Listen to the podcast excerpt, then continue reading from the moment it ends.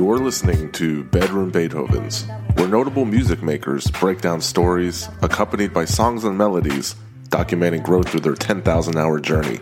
And me? Well, my name is Cello, your host.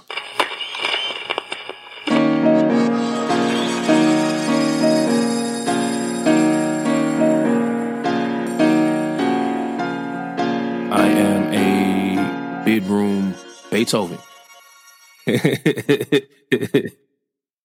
People of Earth, welcome to episode 114.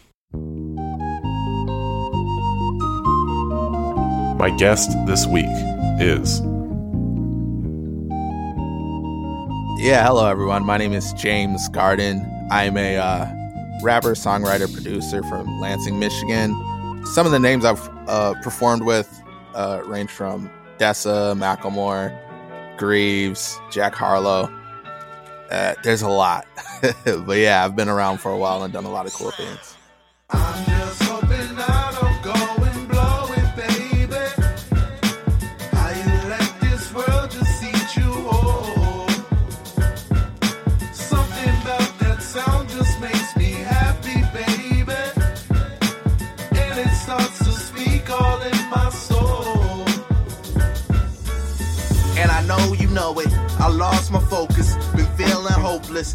Doors is closing.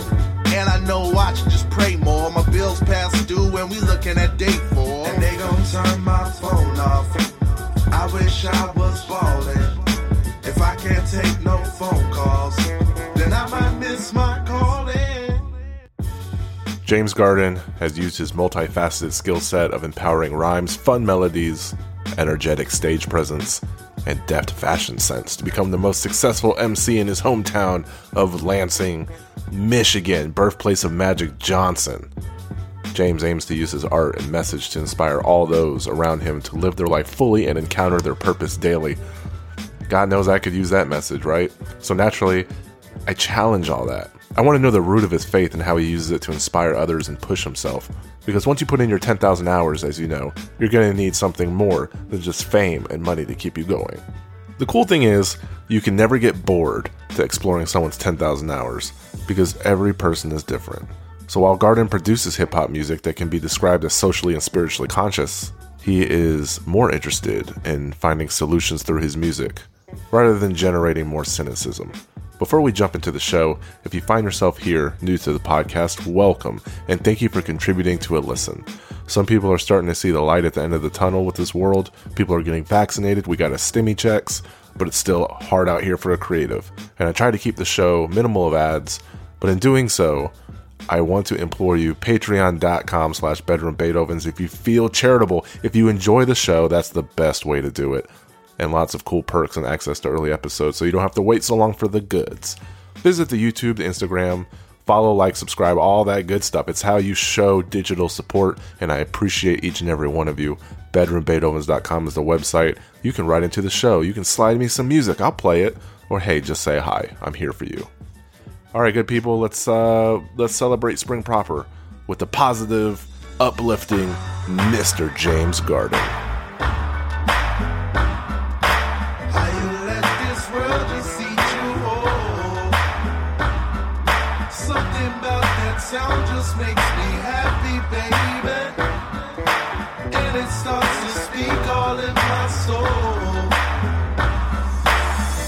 And I'm glad you mentioned that you're a producer because that's one of the reasons why you're here, and it's kind of a, a new new title for you. Yeah, yeah, it's uh, eh, it's a new, yeah, it's a new title. It is, it is. I feel like I've been producing, but like this is the first time I've actually produced my own stuff and actually put it out. If we if we run it back to the very beginning, you were born in Germany. Yes, I was. Uh military parents. So yeah, I was born in Landstuhl, Germany. See, I'm I'm half German. My mom's German, military family. She's from Wiesbaden, and my dad's military, and that's why I grew up next to Fort Hood. So I was in uh, Sierra Vista, living near Fort Huachuca.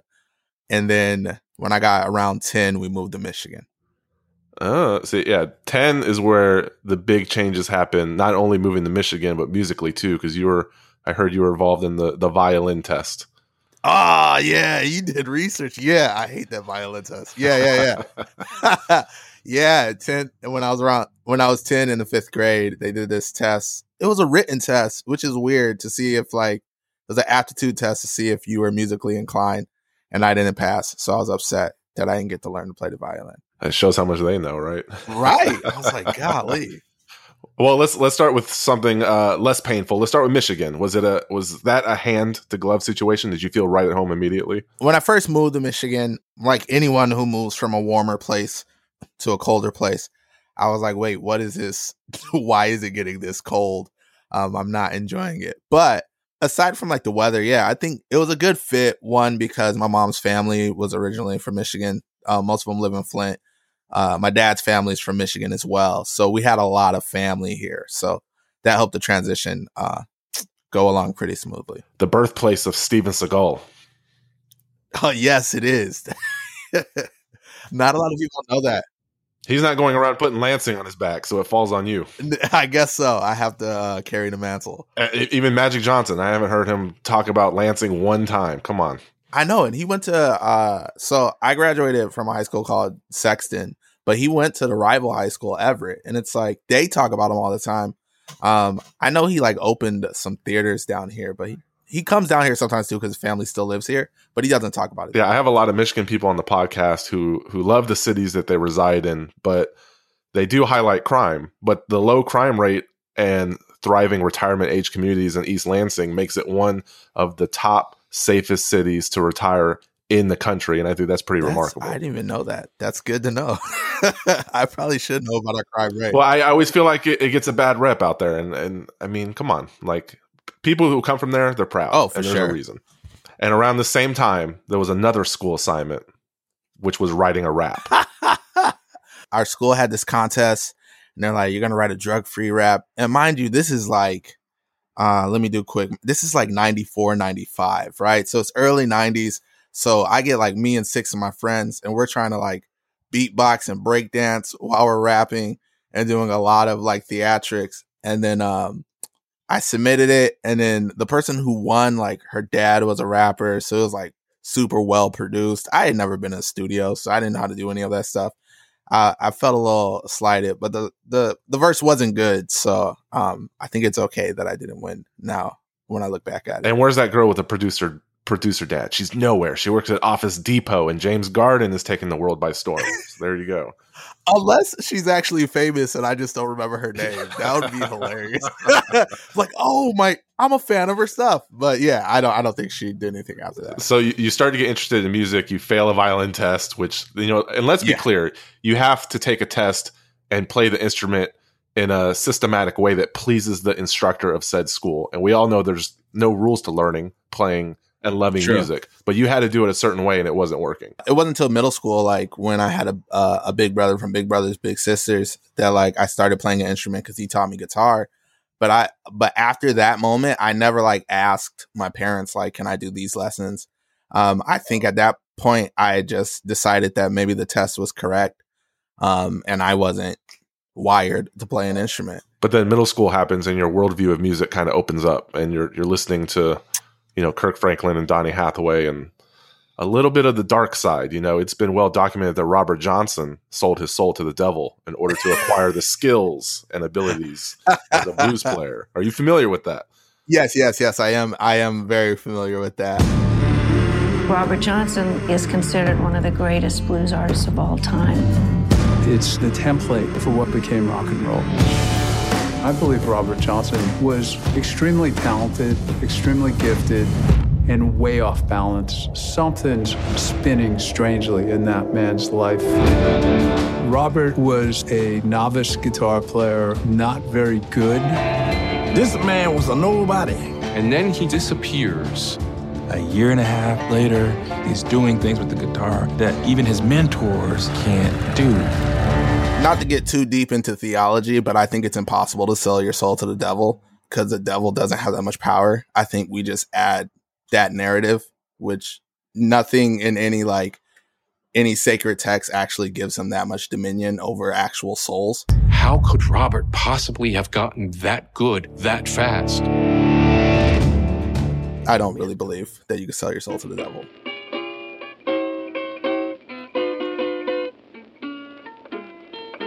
I'm so glad you said that because I agree. And I want to clue people in. For, for those that don't know, you can go down, even today in northwestern Mississippi. If you find yourself in Greenwood, you're going to be led around town by a man named Sylvester Hoover, who owns a grocery store. And he's been putting together a blues tour consisting of firsthand knowledge of that old bluesman who lived and worked around that area. And Hoover's father was a personal friend to David Edwards, who lived in Greenwood for a time.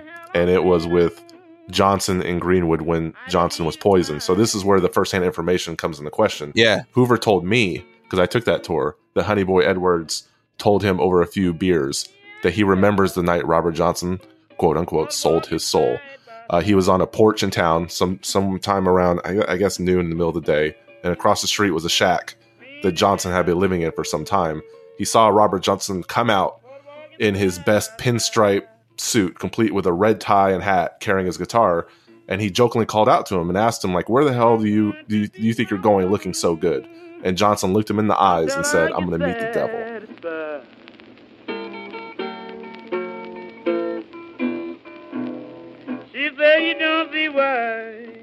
And Hoover said that Edwards remembered not thinking a thing about it, but it, and it wasn't for several hours later when the sun went down that Johnson came back and he said that his hair was standing up on end and his eyes were wild. And he pulled out the guitar and started playing like he never had. And what I think is interesting is the church community in town, uh, which was called Little Zion. Uh, in fact, it was in the movie The Help, if you remember that movie a few years ago. They wouldn't speak his name. They kept their children away from him. And, you know, this is something that happened 90 years ago. And, you know, it's amazing to see people that who really believed that this happened. But I agree with you. Why would you why wouldn't you go to God for gifts? Why would you go Yeah. to the devil to get a gift? It never got It's- that. Yeah, it's a it's a backwards concept. Um, but the man could play. The man could definitely Interesting play. nonetheless, Yeah. Can catch a greyhound bus and rough.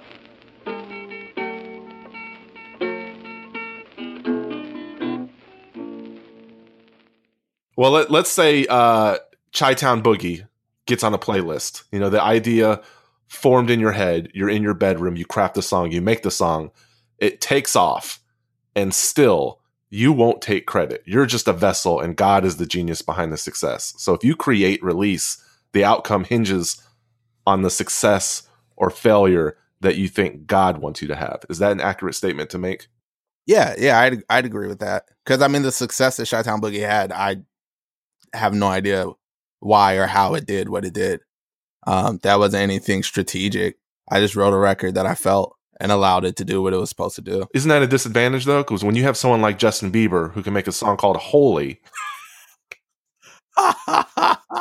it gets 375 million streams, oh Lord, 133 million views on YouTube, and little of that has to do with God, but instead it's because of Justin Bieber's past success that allows him to go on Saturday Night Live, the People's Choice Awards. Oh, Chance the Rapper can get on it. Billboard names it the best song.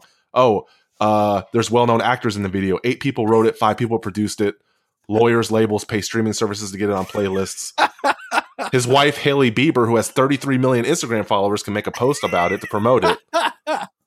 I mean, would it be fair to say that if Justin Bieber just relied on faith each time he released a song, it wouldn't be as effective? You know what I mean?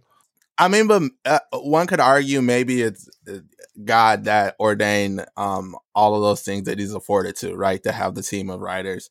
I mean, like I think like I can do my best to like do what I like try to give it the best chance to be successful and like to perform it in excellence.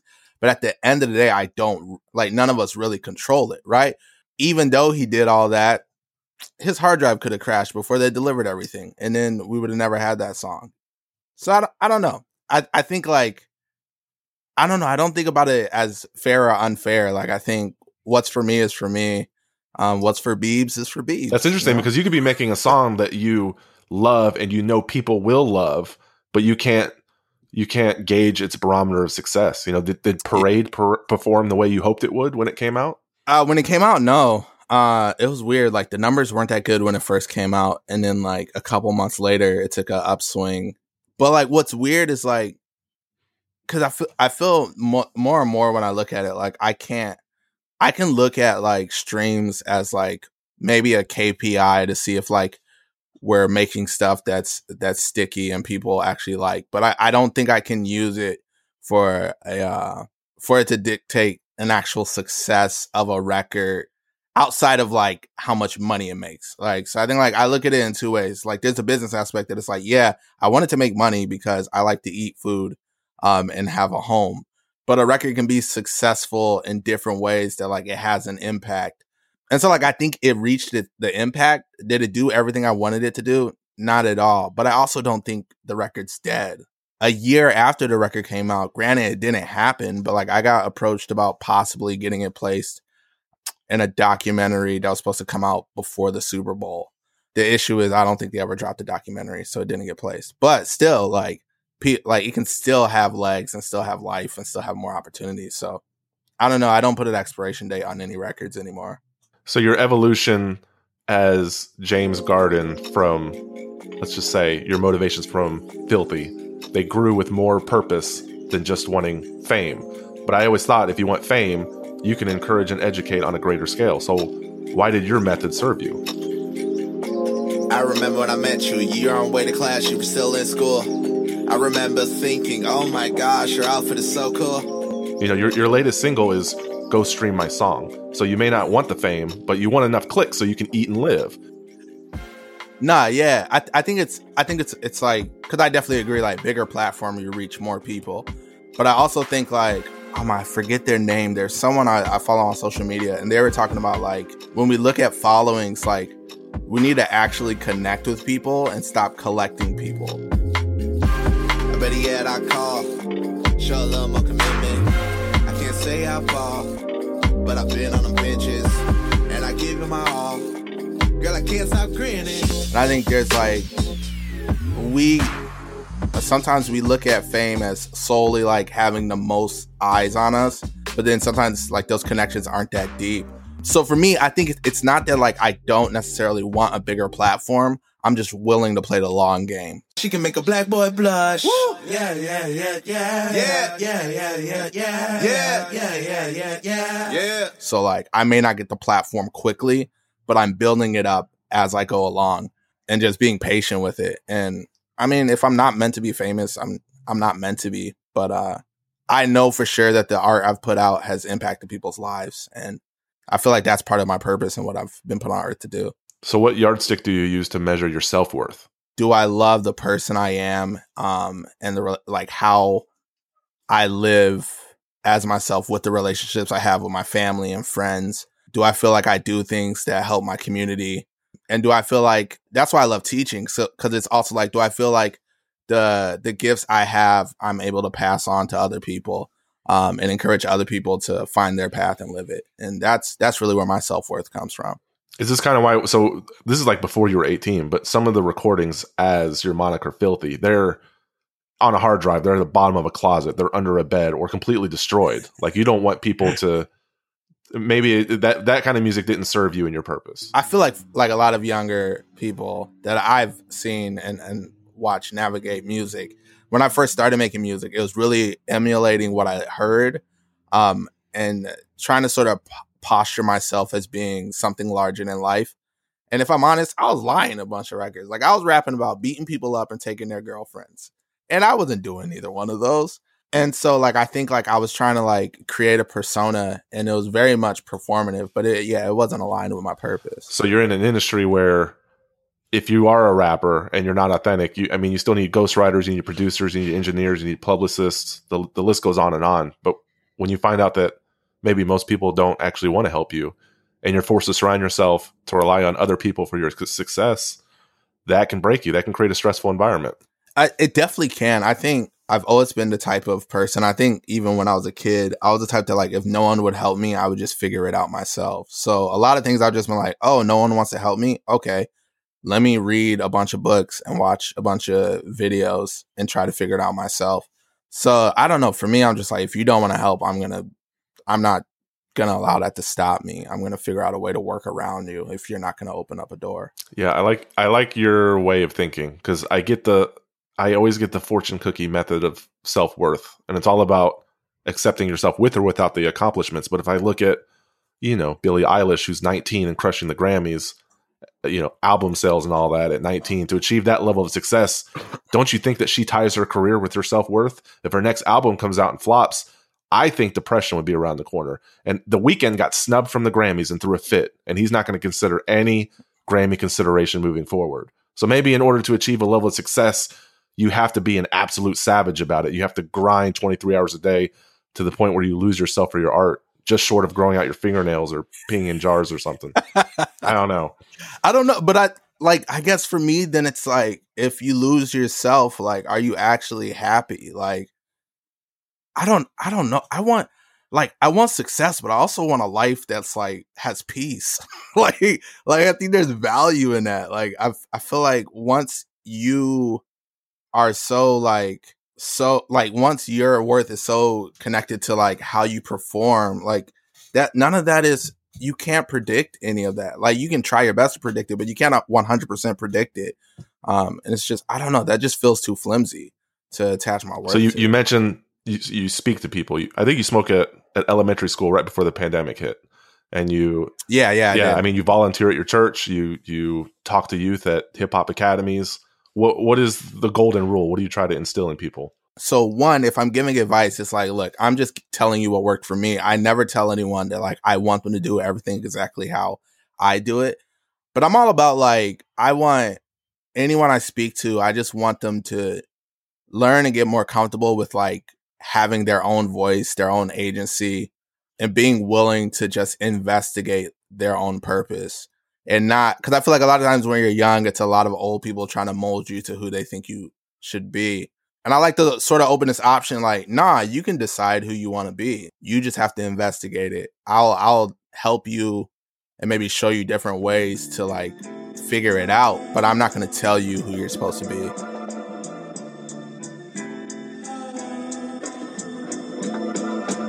You can tell by my everyday fits, I ain't rich. I'm trying to get a dollar out of 15 minutes of fame. Trying to gain a name. I just want to keep my soul before I finish the game. Yeah, that's kind of my approach whenever I'm speaking or even whenever I'm teaching. Cause like, yeah, with the Hip Hop Academy, I teach, like, we teach production. Um, we also teach like songwriting. And for me, it's like, I don't want you to become another James Garden. Like, that's not the goal. I'm going to give you tools and tips to understand how to use either the software or understand like the structure of different songs. But like at the end of the day, like I want you to use this, use these rules, break these rules to then find your own voice and, and then speak that loudly. I think it's important for for people to see value of their gift before it's validated by outside sources. So I like that you're kind of going in and telling them that. I, I in fact, I'm watching American Idol right now. And during the tryouts, they'll audition and they're like obviously amazing. Their voices are great. But then when the judges are like, oh, you're going to Hollywood, they jump up and down and they're flabbergasted. Probably because they've been waiting for outside validation. In fact, I bet only 1% of people that audition for that show see intrinsic value in their gift just singing in the room every day. So I think telling kids about that is muy importante. Not yet, because it's wild. Like it, exactly what you're saying. Like makes me think about every time I've watched American Idol and I hear someone sing, and yeah, when they're surprised, I'm like, not that like you need to be like super cocky, but it, yeah, like yeah, give me that ticket. But it's like, but it's like you also should know if you're good at what you do, and it's okay to like to verbalize that and acknowledge it. Like I'm really good at what I do because you've probably put hours in working on it and learning how to do it. And so, yeah, I think that is weird that they'll be like, oh my gosh. And it's like, wait, you didn't know like that you were going to go? I feel like, I feel like you should be way bigger than you are. So I ask myself, I think every person who takes 10 seconds out of their day to listen to James Garden will become a James Garden fan. I'm certain of it. Usually, like, I, one, I appreciate, um, uh, that you view that I should be like at a higher level. And I think I could be as much as some of that might be out of my control, I also understand in some areas and in some moments, in some seasons,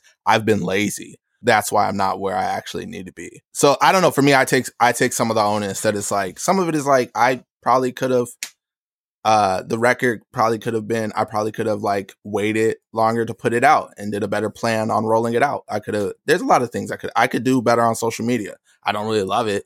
But I probably could plan it out more and like be more um, strategic or pay someone else to do it. So some of the things that's like I know there's things about me that are imperfect, and that's what's halting that that trajectory. Uh, I don't know. You're only human, man, and I know you've That's heard true. people who've you, you've heard people who've released less projects, who've worked less, released fewer songs, and have traveled to fewer cities, and listened to the radio and hear a bunch of music that's not of the highest quality, and they have more success. And you're only human, so it could it can be mind numbing. It could make you jaded, or it could drive you to do more. But that's true. there's obviously something there that's keeping you going every day. I think I, I almost have like acknowledged the responsibility to continue to give art to people who already appreciate it. So for me, it's like if someone's like, yeah, this record really spoke to me, or that record like helped me through a really hard time, it's like then if I know it's doing that for other people, and I already know that like when I create records, it does that for me. It's like I have to continue to create it. One, because it's it's helpful for my just my journey in life, but two, it's like I need to share it because if I don't share it, uh, and no one else is making anything like it, those people aren't going to get records that that help them. naming Go Stream my album, that that comes from a place of positivity. I don't want it to sound like you're frustrated. Like, okay, I'm not going to hint at it anymore. The music is good. Go stream it. Go. You know what I mean? It's it's kind of like when System of a Down named their album "Steal This Album," but it was because they knew piracy was at its height. So you were going to do what you wanted to do anyway. But with your title, you're requesting that someone does something that benefits you. It's an ask. So it's still kind of an uphill climb. Yeah, and and it's funny because I was talking to a couple friends and like my my whole idea behind that too is that like as I look at streaming and how it runs off an algorithm, and the more you put out, the more it sort of like engages with the algorithm. I was like, in a sense, like streaming is social media. And so I'm like, all right, so if you have to do constant content, but you want to create content that redirects people to something else, I was like, I'm just gonna drop this song. It it could have been on the album. It just I didn't feel like it totally fit. But I was like, I'm gonna call it Go Stream My Album. So then if you listen to it, it's going like, wait, oh, so I need to go stream your album. Just because like it it sucks that that like the attention it's not even just the attention there's so much music which is actually a good thing but things get lost but in the same way that in a feed things get lost. So it's like how can i redirect you to sit with this album um, because i feel like a lot of people need it? I was like i'm gonna call this single go stream my album. So if you joined a single you'll go stream the album. Um, so it's an ask definitely um, but i think it's because i'm just like trying to adapt to how i think streaming is sort of uh, interacting and acting with listeners Long time coming, had a monkey on my back. Depression made it hard for me to get funky on a track. And my mind wasn't comfy. In fact, I was plotting to quit. Like how I keep dropping these hits, and I'm not on your list. Searching for validation from the accredited. Y'all all asleep, y'all must have. Y'all say it's live and don't realize how dead it is. Your whole opinion, man, it's not relative. That's positive and negative. How you gonna my heart? How you gonna my art? You know how many nights I spent alone in the zone, hit my homie on the phone, wrestling with his thoughts up in my dome. Just for anyone who had a dream and thought of giving up. Understand, you live for you, you don't live for us. Well, like you said though, uh, you said that the the bigger the vision, the the more that they'll ignore you. And Kaytranada, a black man, just won best electronic album in a year where nobody danced and nobody black has won that album. So that, that's a that's a big vision, right? Yeah, and that album was amazing too. I love Kaytranada. Well, I probably wrote this while crying. You pulled double duty behind the mic and the boards with this debut album as both producer and artist. So I just want to say congrats on that. But it must have been uh, kind of scary finally putting on the producer hat. Maybe you feel a little vulnerable. Oh, definitely. So it's it's funny because like for me, one, I've been like I've been um blessed to like work with a lot of really, really good producers. And so I think at first it was getting out of my head of like, yo, th- you're producing, you're not gonna sound you're not gonna sound like Tarum, you're not gonna sound like they call me Heat, you're not gonna sound like SB, and you're not supposed to. And so for me, like I was I think like in my head, I was like, is it good enough? Maybe it's not good enough. But I was like, the I th- I think what I landed on was like, if I do this, one, it'll be one of the most honest records because like I'm involved in all parts.